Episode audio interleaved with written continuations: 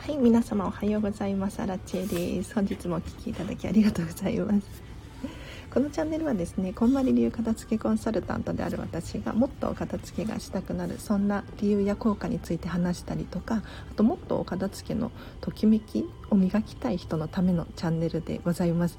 もし気になる方いらっしゃいましたら毎日毎日このチャンネル放送していますのでフォローしていただいてまたお聴きいただければなと思います。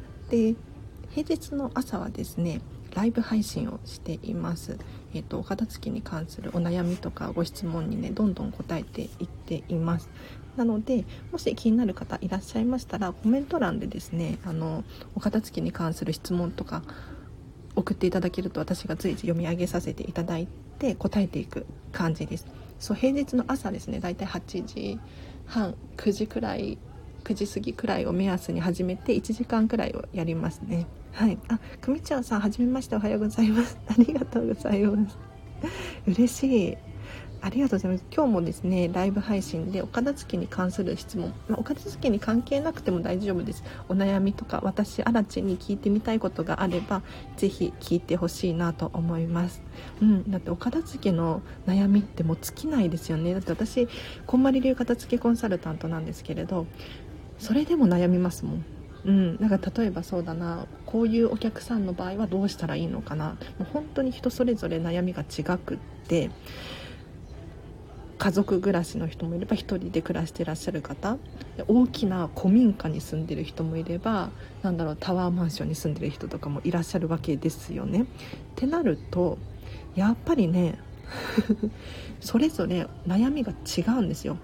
な例えばキッチンを片付けたいっていう共通の、ね、悩みかもしれないんですけれどそこにはいろんな、うん、だって例えば私も飲食店で働いてますけれどそのお料理が好きな人のお片付けとお料理全然しない人のキッチンのお片付けでは大きく異なるんですよね。なので是非コメント欄でですね皆様のそのお悩み教えてください。でこれを私が答えることによって私アラチェがですねこんまり流片付けコンサルタントとしての経験値になるのでぜひぜひあのお気軽にコメントしてほしいなと思います。ありがとうございます。で最初はですねちょっと集まりが悪いので 私が勝手に喋り始めちゃおうかなと思います。でそうだな今日も実は朝めちゃめちゃ早く起きて6時くらいから起きてですねあのお家のお片付けしてたんですよ。キッチンのお片付けをしていました。というのも先週ですねあの引っ越しをしてですね妹のお家に引っ越してきたんですけれどあのまだ片付けが完璧ではないんです。で綺麗に一見ね片付いてはいるんだけれどもうキッチンが私こんまり流片付きコンサルタント的にはめちゃめちゃ気になって気になってもうついに我慢できなくて手をつけちゃったんですよ。で何が気になったのかっていうと基本的にキッチンのお片付けに関して言うとですね何も置かないっていうのが前提なんですよ。基本なんです。というのも何も置かないと掃除がしやすいんですよね。あじゃがもこちさんおはようございます。ああさこさんもコメントありがとうございます。今日もお聴きいただきありがとうございます。ちょっとあのキッチンのお片付けについて話させていただいておりました。えっ、となんでキッチン何も置かないのかっていうと掃除がしにくかったりしませんか？例えば油が跳ねちゃったりとかなんだろう水が水が飛び跳ねたとかこういうのを意外と放置しがちなんですよね。うん、で週末にまとめてやろうってなった時にやったとしてもこびりついてたりとかしてなかなか汚れが落ちない。だったら常に掃除しやすい環境を作る、うん、どういうことかっていうと例えば今日もやってきたんですけれどとにかくまな板だったりとかあとスポンジとか洗剤とか調味料とか意外とシンクの上に置いてあったりするんですよ。これらをですねシンクの下に入れることによって掃除がすごくしやすい。だからもう食器を洗い終わったらその瞬間にタオルでキュキュキュって拭けばもう掃除もいらないんですよね。これを習慣にするだけで常にキッチンが綺麗に清潔に保てるんですよ。はい。なのでうん、今日もちょっとねキッチン周りが気になって気になって仕方がなかったので朝からね30分くらいですよ言っても。はい。ちょちょっと整えてきました。うん。で人のものを勝手に捨てるっていうことは私はしないです。なので何をしたのかっていうととりあえずシンクの下の収納をですね全部全部空っぽにするんですよ。全部出して なんか調味料とかなんだろうフライパンとかいろいろ入ってるんですけれどこれらをまず出すだけ出してから並び替えうん。どういうふうに並べ替えたかっていうととにかく立てることを意識してその空間をうまく利用するために上の部分が空いちゃうともったいないのでね。あのとにかく立てて収納してまな板とかスポンジとかも、えーと、シンクの下に入れるようにとりあえず押し込めたっていう感じです。なのでこれから、えーと、妹のねレッスンをする上で物量を減らしていく作業に入っていこうかなと思っておりますあ組長さんが質問。雪国に住んでいて冬はダウンコートが必須なんですがシーズンオフの今はしまう場所がなくて困ります。大変そう。押し入れしかないのでポールみたいなのがないんです。うんうん。シーズン中は壁に伝わせた物押しハンガーにかけていますが使わない時はスーパーで買った買い物かごに畳んでしまっています。たまに晴れた日にベランダに干してカビつかないようにはしていますが押し入れは完全オープンザドアです。なるほど。なるほどなるほど。ダウンコートとかねめちゃめちゃ大きいんじゃないかなと 思います。いや雪国の人大変ですね。確かに。はいはい。しまう場所なくて困りますね。なるほど。で使わない時は買い物かご に畳んでしまってるんですね。なるほど。でもこの晴れた日にベランダに干しているっていうのはすごい素晴らしいですね。ちゃんとあの管理ができている証拠ですよね。はい。なのでここはいいなと思います。うん。なんか結局管理ができなくってダメにしちゃうみたいなパターンがあったりするんですけれどそれができてるのですごくいいなと思いました。でそうだなポイントとしてはうん。まずはお洋服のお片付けしてみませんか？あのダウンコートは必須。で必要ですよね。うん。絶対ないともう死ぬみたいなレベルのものだと思うんですけれどそうじゃなくって例えばなんだろうな肌着だったりとかうんなんだろうないつも使っているお洋服これらが意外と溜まっていませんか？ちょっとあの状況がわからないので何とも言い難いんですけれどあのダウンコートから一回頭を離してみて他のものを片付けするといいかなって思います。あ服はもともとないんですね数が。あすごいいいですねいいですね。そしたら、えーと、ポイントとしてはですねスーパーで買った買い物かごに畳んでしまっていますっていうことなんですが違う箱用意しませんか？あの買い物かごに収納しているのを見て目視で見てみてどうですかね？自分の心が楽しくいられますか？これがあの自分がときめくのであれば OK なんですけれど例えばそのダウンコート専用に新たに箱を買い足すでもいいと思いますしなんだろうな何だろう他に方法手段がありそうなら収納場所を収納保管方法を変えてみるっていうのいいかなと思います。悪組長さんは全然ときめかないですっていうことなので。そうなんですそうなんです。だからあのできるだけうん自分の心が心地よい方法で収納してほしくって何か、うん、代わりの箱があればそれにしまう、うん、っていうのがいいかなと思います。でもしなければ新しく買い足しちゃってもいいかななんて思いますね。はい。収納にあまりお金がかけられなくてということで組長さん。そしたら私の場合は結構あの飾る収納とかしてますね。うん。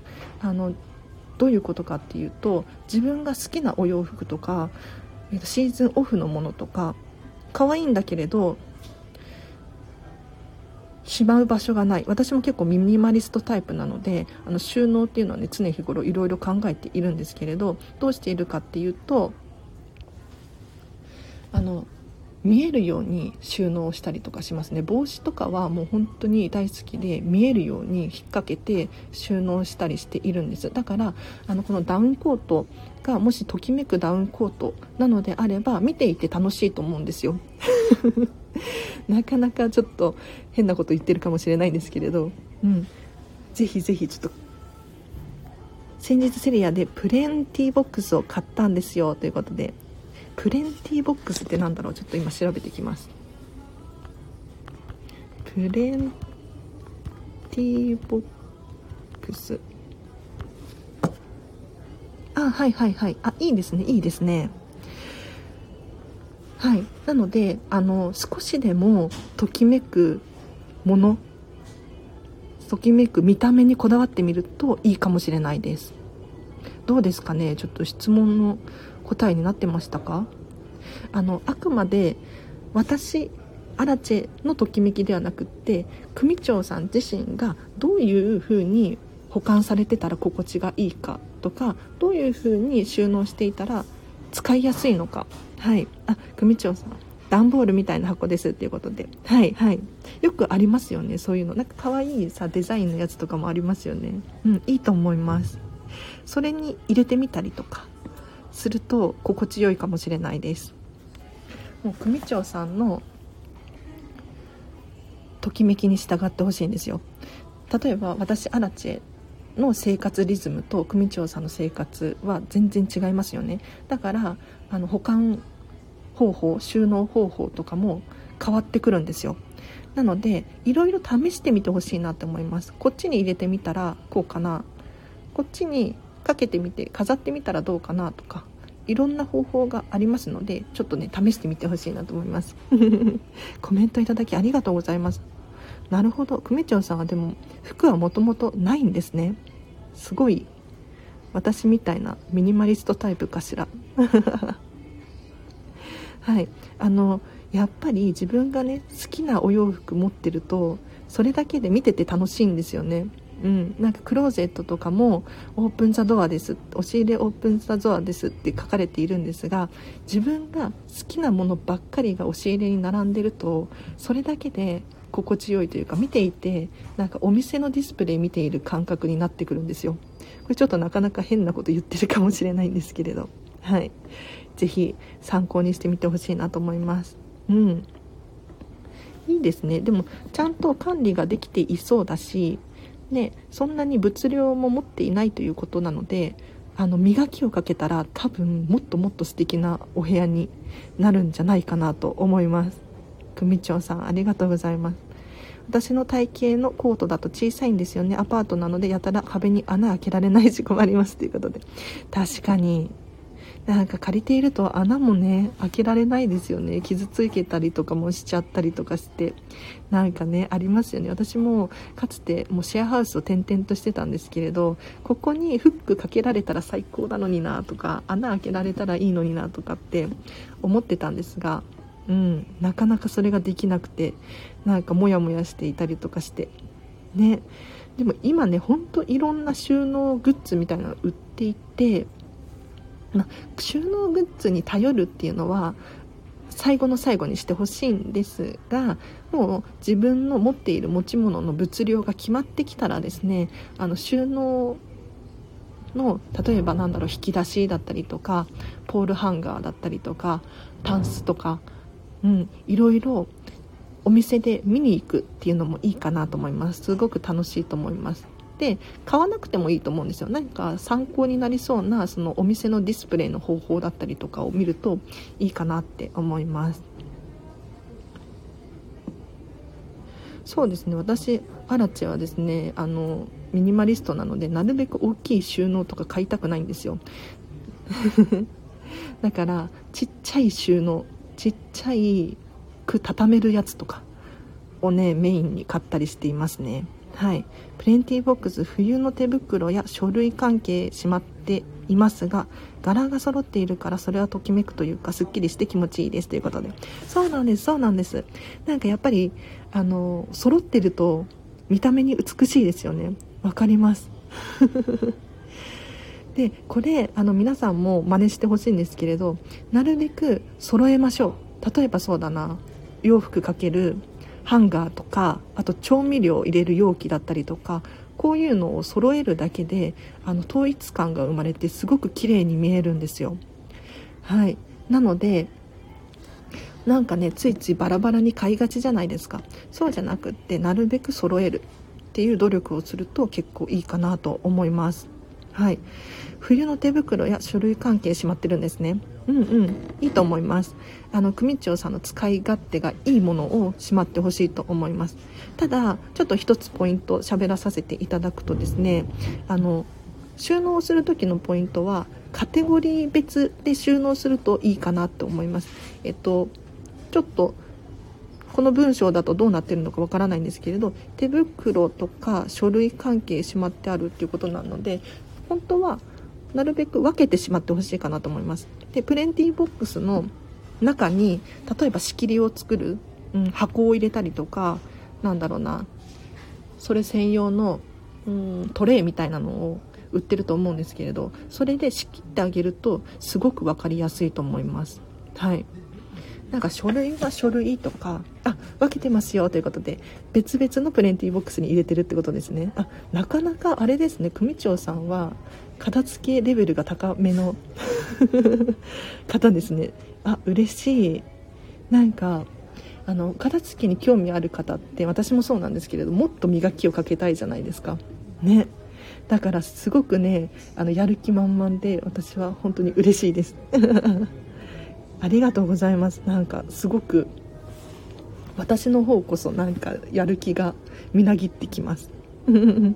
素晴らしいですね。ありがとうございます。ちょっと私もプレンティーボックス気になるな。結構売ってますよね。こういう箱段ボールの箱。いいなって思いつつ買ってなくって。うんうんうん。なるほどね。そう柄が揃ってたりすると気持ちいいんですよ。なので皆さんもポ、えーと、ハンガーとかついついバラバラになったりしませんか？ねなんか色がバラバラとかなんか大きさがバラバラになっちゃったりする。これを揃えるだけで、うん、意識するだけで綺麗に見えますので本当に参考にしてほしい部分ですね。はい。ありがとうございます。今日はですね10時までを予定してますとお片付けに関するお悩みご質問どんどんコメントで教えていただけると私が答えさせていただきます。はい。ありがとうございます。平日の朝はですね基本的にライブ配信しておりますので是非皆様また明日もですねご参加いただければななんて思います。うん。でそうだな。ご質問がなければ私が勝手に 喋り始めちゃいますね。えっとそうだな。お知らせしてもいいですか？LINE で公式アカウントやってます。こちらはですね私のメルマガですね。毎日毎日あのお片付けに関係する情報を発信させていただいておりますので荒地さんから LINE 来たってお片付けのモチベーションにつながったりとか何か役立つヒントになったりとかすると思います。はい。なので、後でリンク貼っておきますので、ぜひ LINE 公式アカウント、お友達登録してほしいなと思います。で、さらに特典として私に直接メッセージが送れるんですよ。なので、あの、このチャンネルのご意見、ご感想だったりとか、あとは私に聞いてみたいこと、スタンド FM のリクエスト、こんなことをですね、ぜひぜひ、えっ、ー、と、LINE 公式アカウントの方でメッセージを送っていただければな、なんて思います。かがですかね、えーと、お片付けに関するご質問等が、まあ、なければないで私はねもう勝手にしゃべることができるので 喋り始めちゃおうかななんて思います。そうで私はですね最近引っ越しをしたんですよ先週かな？妹ちゃんのお家にですね引っ越しをしてきて勝手にあのどんどん片付けをしてるんですよ。で人のお家とか、まあ、実家とかなんだろうえーと、ご兄弟とかのお片付けをする時のポイントはですねあの捨てちゃダメなんですよ。勝手に捨てないっていうのがポイントです。はい。なのでとりあえず整えるっていうことをします。整えたりとかあとは並び替えるっていうことが大事です。で結構これ見落としがちなんですけれど並び替えるとねあの心地よいですよ。はい、例えば本本棚とかも並び替えてみたりとかするだけで全然きれいきれいになるんですよね。違って見えるんです。本棚並び替える時のポイントはそうですね。大きさで並び替えたりとかあとは色で並び替えたりとかあとカテゴリー別漫画雑誌なんだろう文庫本とかいろんなものがあると思うんですけどこういったカテゴリーで分けるとよりすっきり見えるかなと思います。昨日もですね実はそう本の本棚の収納方法ライブ配信で悩んでる方がいらっしゃってその質問をね答えさせていただいたんですけれどこんな感じでやるとすごくいいですね。あと本の収納方法なんですけれどあのカバーかかってるじゃないですか。でさらにその上から帯がかかってたりしますよね。で帯って基本的に何だろうなチラシみたいな感じで情報が多すぎるんですよ。例えば何万部突破とか何十万部突破しましたとかこういう情報っていらなかったりするんですよね。だからあの外して捨てるっていうのをおすすめしております。で私はですね全部を全部捨てるっていうのはまあいいと思うんですけれどもう私アラチェの場合はそのメンタリスト DAIGO さんとか大好きだからその顔が載ってる帯とかはちょっと残しちゃったりしてるんですよ。そう。そんな感じで帯をまず外す。でさらになんか本の中にチラシとか入ってますよね。えっ、ー、と本を読んだ感想を送ってくださいみたいなハガキが入ってたりとか。ね。こういうのも手放すっていうのがいいかなと思います。はい、あ帯いらない派ですよね、みちおさん。私もね、かなり手放してます。で、あの、私、表紙も捨てちゃったりとかしますね、たまに。この表紙より、表紙外した方が可愛いな、なんていう本があったりするんですよ。うん。だから、表紙ごと捨てちゃったりする本もありますね。はい。意外と手放すとすっきりしますあとは本にブックカバーをつけるっていうのもありかなと思いますうん、なんか可愛いブックカバーたくさん売ってますよね。私もですねあのこんまりさんにサインを書いてもらったブックカバーずっと使ってます。なんかもうそれを見てるだけで心地よいというか楽しいというかもうやる気スイッチが入るんですよ。なので本の収納法そうですね。あのカバーをかけるっていうのもありかなと思います。あと本棚の収納私はですね結構本読むんですよ。多分月に10から10から20冊くらい読んでるんですけれど本の収納方法本屋さんを参考にしたりとかしていますね。結構見える収納をしたりとかあとはえっ、と並び方ですね。なんか作家さん別だったりとかそんな感じすごく参考になるんですよ。あと結構ブックオフとかの収納も気になっていてブックオフはですね結構、まあ、作家別で分けているんですけれど作家別にするほどじゃない数少ない本たちは結構色別で収納してるんですよね。うん。だから色別の収納もありなんだなとかって思ったりとかしてすごく参考にしています。表紙は買ったらすぐにテープで留めてます。おすごいすごいわかるこれでも表紙私もですね 本読んでるうちになんか邪魔だなって思うんですよねそういうことかなそういうことでテープで留めてるのかななんかあの表紙がずれてきちゃったりとかして嫌なのでその表紙を捨ててカバーかけたりとかしてるんですようんわかりますなるほど。で表紙テープとかで留めたらいいんですね。ちょっとこれ私メモしとこう。ありがとうございます。情報をいただきまして。いいですね。いいですね。そう。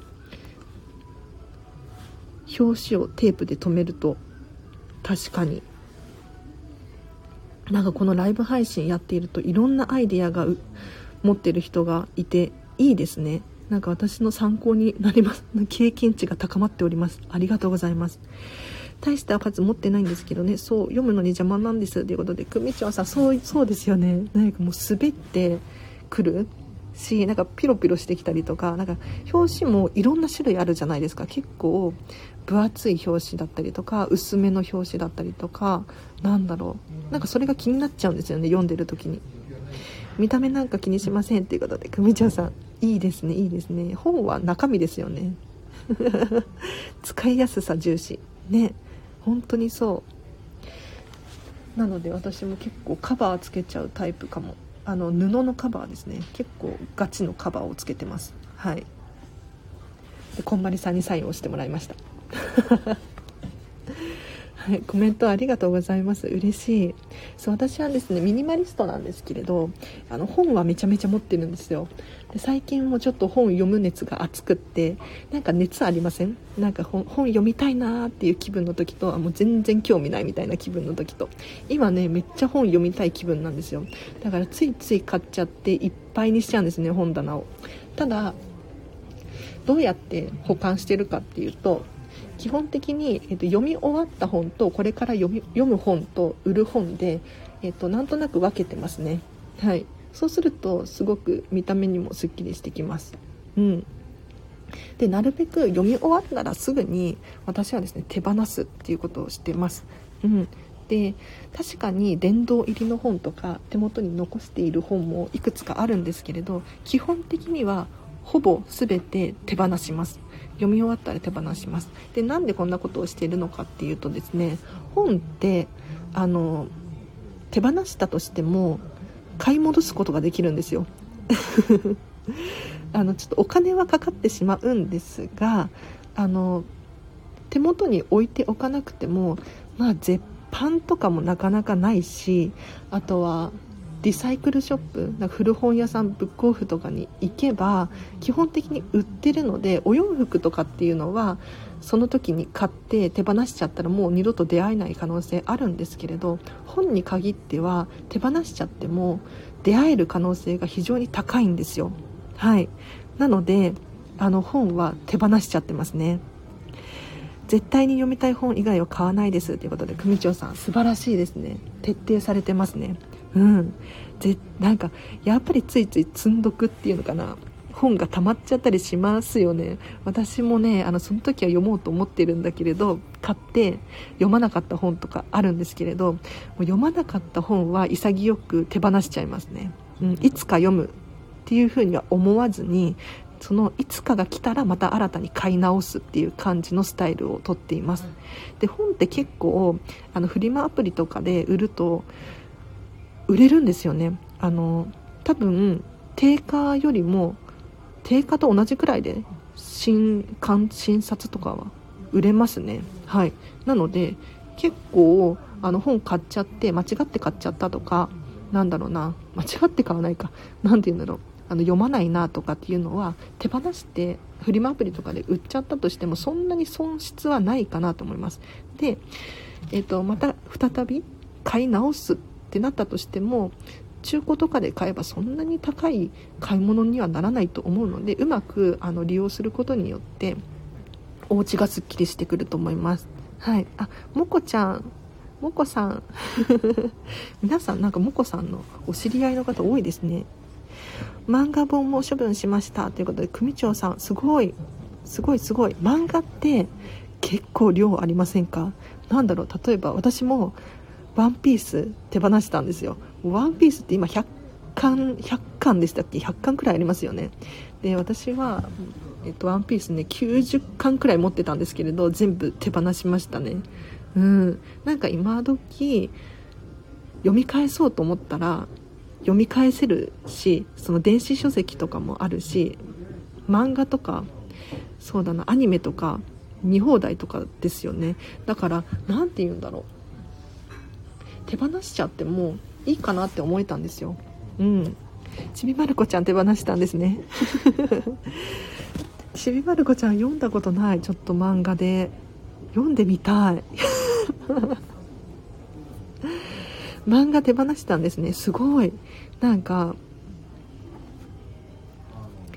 いなんか漫画って結構タイトル一つのタイトルにつき何十巻とかあるじゃないですか。でちびまる子ちゃんだと多分1話完結とかだと思うので手放しちゃってもそんなにあれかもしれないんですけれど私もねお片付けのレッスンでお家にお伺いすることがあるんですがやっぱり漫画って基本的に全巻揃えていたいものなんですよ。だから1つのタイトル私の場合は「ワンピースだったんですけれど「ワンピース取っておくってなると100巻なんですよ。100巻。これあの私高校生くらいの時から集めてたんですけれど何ていうのかな当時は50巻くらいまでしかなかったのでなんとかお家に収まってたんですけれど100巻近くなってくるともう無理なんですよね。重いし場所も取るしあの移動も大変だし引っ越しが多いのでもう手放そうと思って手放しました、うん、で手放したら手放したで読み返さないんですよね。不思議なことに。なんか今までは目の前に漫画があるから読んでたんですけれど漫画がないと別に読まないんですよ。びっくりした。なんか目に入ると人って気になっちゃって手をつけて漫画とかゲームとかテレビとかもそうなんですけれどついつい見ちゃうんですよ。でもなければないで見ないんですよね。これちょっと衝撃的なので皆さんもちょっとやってみてほしいなって思います。見たい時は YouTube 見てます。部屋をすっきりさせたいから躊躇なく捨てましたということで。あすごいですね。なんか本当に組長さん片付けのレベル高めですね。なんか多分私伝えることないんじゃないかなとか。思うくらい。すごい。やっぱり部屋をすっきりさせたいっていう優先順位があるから手放せますよね。なんか理想の暮らしがあるじゃないですか。多分首長さんにとっての理想の暮らし。で私アラチェもそうなんですけれどこういうお家に住みたい。じゃあこれは必要なのか必要じゃないのかっていうのを常に考えてるんですけれどそうすると結構躊躇なく手放せたりしますよね。はい。コメントありがとうございます。なんか私もすごく勇気が出ています。確かに YouTube とかでも見れますもんね。なんか今 Netflix だったりとかそういうのもあるから結構漫画とかって持ってなくていいなって私も思っているんですよ。うん、だから私「鬼滅の刃」とか漫画読みたいなと思ったんだけれど電子書籍でいいやと思って電子書籍版買いましたね。うん、で確かにその手元にね物が残らなかったりとかあとは売るっていうことができなかったりするんですけれど何て言うのかなあの物がないことによって部屋がすっきりするっていうメリットありますよね。で、まあ、お金はかかるかもしれないんですけれど結構あのクーポンだったりとかセールとか電子書籍とかやってることが多くってその定価で買うっていうことはほぼほぼなかなかったなって思います。結構半額とかで買えたりとかしましたね。うん。驚きです。思い切りが良すぎるから息子の副教材捨てそうになりました。春休みの宿題だったのですが危ない危ないということで。めちゃめちゃ面白い。いや危なかったですね。よかったよかった。なんかあの 春休みの宿題息子さんのね。うんうんうん。なるべく私も片付きコンサルなのであの結構皆さんご家族で暮らしていらっしゃる方のお片付けのレッスンとか行くんですけれど人のものが気になっちゃったりする方が多くてなんだろうご主人が片付けができないとかあとは子供がね散らかすんですとかいらっしゃるんですけれどそうじゃなくってまずはご自身のものから手をつける、うん、っていうのがポイントです。で人のものにもし手をつけるのであれば整えるっていうのをおすすめしています。整えるです。て、えーと、捨てるのではなくって例えば、えーとこの教材系だったらそうだな。美しいファイルに入れてみたりとかあとは本棚並び替えてみたりとかちょっともう息子ちゃんの部屋に保管してもらうだったりとか場所を移して移してもらうとかそういう努力をするといいかなと思います。なんか共有のエリア、まあ、ご家族で暮らしてらっしゃるとそうだと思うんですけれどなんかリビングとかがなんか人のもので荒れているってなると結構気になるんですよね。だから共有のエリアに関してはですねあのみんなで使うものをメインに置いていただいてもう個人のものはですね基本的に個人のエリアみたいなのを作って保管するといいと思います。なんかあのなんだろうなソファーになんか誰かのお洋服が積んであるとかそういう風になっちゃうと結構ストレスが溜まったりするんですよね。なので気をつけてみてほしいなと思います。学年変わったし息子もいらないと言ったんですよ。これはひどいですねでも。息子さんがいらないって言ったにもかかわらず春休みの宿題だったんですね。めちゃめちゃ面白い。あのなんだろう息子さんも間違って捨てられちゃってできなかったみたいな言い訳ができそうですね。めちゃめちゃ面白い。でもいらないって言われたら捨てちゃいますよね。確かに。私もいらないって言われたらあの片付きコンサルなので躊躇なく捨てちゃいそうですね。はい。やっぱり書類とかなんだろうこういう関係のものはよくよく確認しないと危険ですね。私も片付きコンサルであの書類の片付けする時本当に気を使ってるんですけれど皆さんにあの契約書とか保証書とか絶対に捨てないでね。間違って捨てるともう戻ってこないですからねみたいな。感じで伝えさせていただいているんですけれどあの要注意事項本当にここ要確認ですね。はい。あ今日は聞き流ししますということでテープさんありがとうございます。今日はねちょっと短めなんですけど10時までを予定してます。なのでもうちょっと質問答えられるかなっていう感じですね。ぜひぜひ皆さんあの結構な方聞いてらっしゃいますね。ありがとうございます、まあ、聞き流していただいてもすごく参考になると思いますのでぜひ聞いていただければなと思います。今日は10時までを予定してます。ちょっと延長できるかな？どうだろう？はい。もしご質問ある方いらっしゃったらコメント欄で教えていただければなと思います。ありがとうございます。そうなんです。毎日毎日平日はですね朝ライブ配信をしておりましてお片付けのお悩みに答えているんですよ。でお片付けってなんか部屋がすっきりするだけかなって思ったらそうじゃないんですよね。なんかもうその後の人生を左右するような大きな衝撃を与えるんですよ。うん。だからぜひお片付けしてほしいななんて思います。組長さんが見つからず先生に電話しようと思ったら見つかって息子一夜漬けで宿題してましたっていうことで。すごい。よかったですね。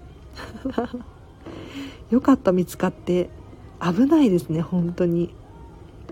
なんか書類関係本当に注意ですね。私も片付けコンサルやるときもっと注意しようと思います。書類。書類関係は本当に例えば破いちゃったりしますよね。そのえーと、シュレッダーかけたりとかって手放したりするんですがもうシュレッダーなんてかけたらもう二度と戻ってこないですからね。で確かに再発行してもらえたりとかなんだろうお友達に借りたりとかそういうことができるものがあったりするかもしれないんですけれどあのなるべく気をつけてほしいカテゴリーになります。はい。書類関係は要注意です。例えばこれが本とかだったら私も本結構手放しちゃうんですけれどまた最悪買い直せばいいかなとかって思えるんですよ。うん。あと100均で買ってるものとかだったらもうまあ最悪買い直せるしなとかって思うんですが書類とかあとは思い出の品とかなんだろうな。お洋服とかもそうかもしれないですね。手放しちゃったらもう二度と同じものには巡り合えないみたいなものが存在するんですよこの世には。そう。だからぜひぜひ要注意ですね。でこんなこと言っておいてあれなんですけれど物っていつかは壊れるですよ。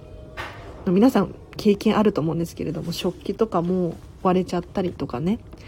あとはそうだなお洋服とかもいくらお気に入りであっても大切に着ていたとしてもよれてきたり黄ばんできたり、うん、穴が開いたりとかするんですよね。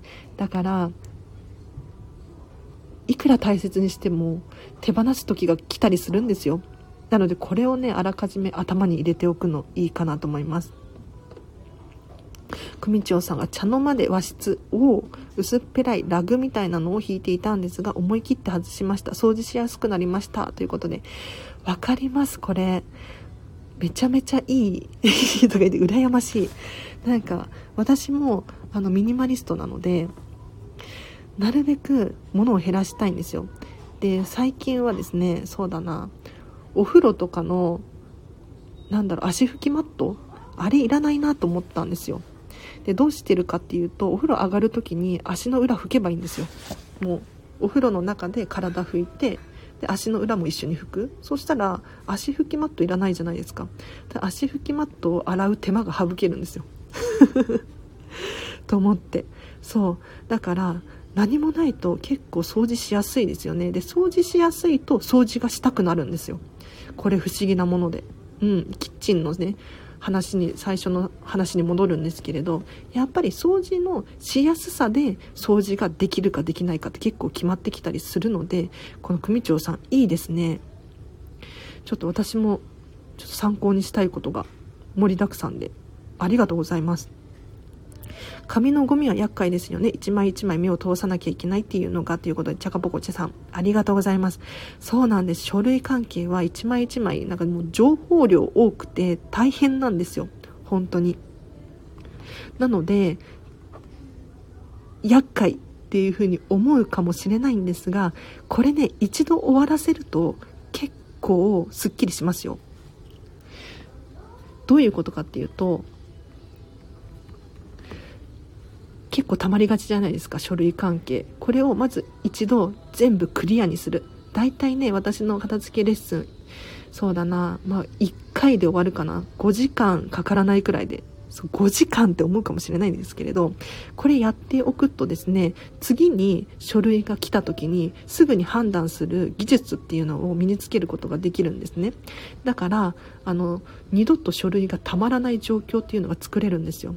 なのでぜひあの長期的に見ると本当に今やっておくとすごくね人生が豊かになります。ので今一枚一枚目に目を通してもらって手放すものはとにかく手放す。で綺麗にファイルするとかそうしていただくともう次から散らからないので、うん、増えていかないのでおすすめです。組長さんがテーブルの下は収納化してますっていうことで。テーブルの下たまりがちになっちゃいますかね。うんうんうん。なるほど。そしたらあえて収納ボックス入れてみたらどうですか？逆に。なんか可愛いなんかテーブルの下にぴったりな収納ボックスみたいなのを買う？まあ、買わなかったとしてもなんだろう今あるもので代用したりとかそれこそさっきのプレンティーボックスみたいなので使っていただくとすっきり見えるかもしれないです。はい、多分テーブルの下が収納化してますっていうことなので多分そこに収納があると使い勝手がいいからなのかなっていうふうに思うんですけれどどうですかねだったら逆にあえてそこを定位置としてしまって収納にしてしまうっていうのもありかなって思います。ただ見た目が美しいとすごく心地が良いのでこれを直すだけですごくすっきりしてくるんじゃなかろうかと。はい。ああこぴさんコメントありがとうございます。嬉しい。今日もお聴きいただきありがとうございます。ということで今日はね10時までを予定しておりましたがいかがだったでしょうか？組長さん何か参考になりましたか？ありがとうございます。ちょっと今日はねこれから実は飲食店のお仕事なんですよ。なので終わりにしないといけなくって。平日の朝はですね基本的に毎日ライブ配信をしています、えっと、大体1時間くらいを目安にですね、えっと、片付けに関する質問を答えますっていうことでやらせていただいております。でも全然お片付けに関係しないことでも大丈夫ですね。私結構本を読むのでその本の情報だったりとかあとはなんだろうメンタリスト DAIGO さんの有料 D ラボ会員だったりとかキングコング西野さんのオンラインサロンメンバーもう2年目かな？もうすぐ3年目になるんですけれど。なのでいろんな情報聞けますよ。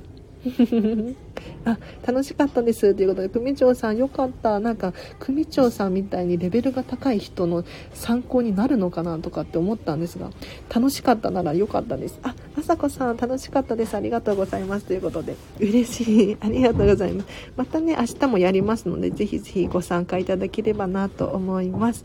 でちょっとちらっとじゃあ最後にお知らせだけ。さっきも言ったんですけど LINE で公式アカウントやってます。こちらはですね私が毎日毎日お片付けの情報を発信させていただいておりますので、お友達登録していて損はないかなと思います。で、もし私からの LINE がうざいよっていう場合はですね、あの、ブロックしてもらって構いませんので、ぜひ、後でリンク貼っておきますので、お友達登録してほしいなと思います。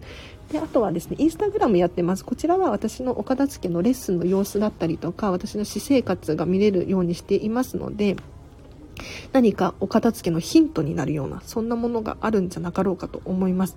ぜひぜひちょっとね、えっ、ー、と、フォローしていただけると嬉しいなと思います。で、今、5月の、そう、ちょっとこれ言っちゃって大丈夫かなあの、お片付けレッスン募集していますので、えっ、ー、と、詳しくは LINE 公式アカウントで、めちゃめちゃお得な、こんまり流片付けコンサルうん、のレッスンのお知らせをですね LINE 公式アカウント限定で紹介させてもらってますのでぜひ気になる方は私に声かけていただければなと思います。はい。お疲れ様でした。お仕事頑張ってくださいということでチャカボコチャさんありがとうございます。また聞いていただければなと思います。では皆さんもねこれからお片付けするっていう方とかもいらっしゃるかもしれないので私めちゃめちゃ応援しております。はい。なので一緒にどんどんお片付けの磨きをかけていけたら、いけたらなと思います。じゃあ、今日もこれからですね、はい、ハッピーな、ハピネスな一日を過ごしてください。あらちでした。ありがとうございます。また聞いてくださいね。あ、アーカイブ残しますので、ぜひ、えっ、ー、と、リンクとかもいろいろ貼っときますので、チェックしてみてください。ありがとうございました。